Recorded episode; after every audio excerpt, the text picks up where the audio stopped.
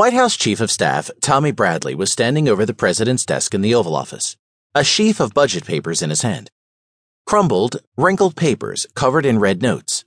The numbers just didn't add up. And President Mark Prescott didn't care. Listen to me, Tommy, said the president. My reelection relies on our ability to secure funding for this action. You know that, I know that. The polls show it. We don't have a choice in the matter. Tommy gritted his teeth. He knew Prescott was right. The president had been dropping precipitously in the polls. His critics blamed his policies for widespread inflation and unemployment.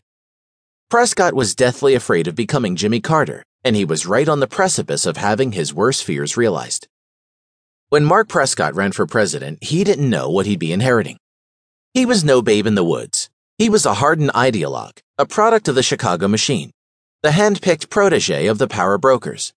But he hadn't quite contemplated the nature of the country he'd be handed once elected.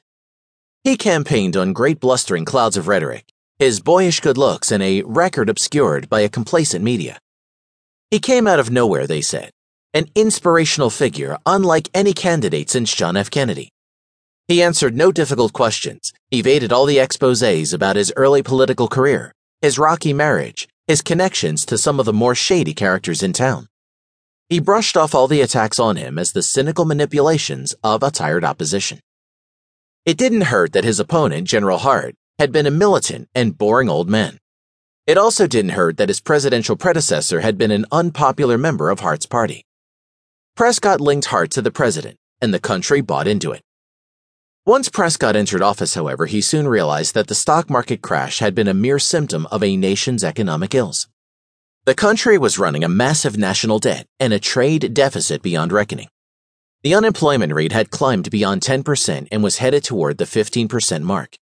If you counted those who had stopped looking for a job, the real unemployment rate was closer to 25%.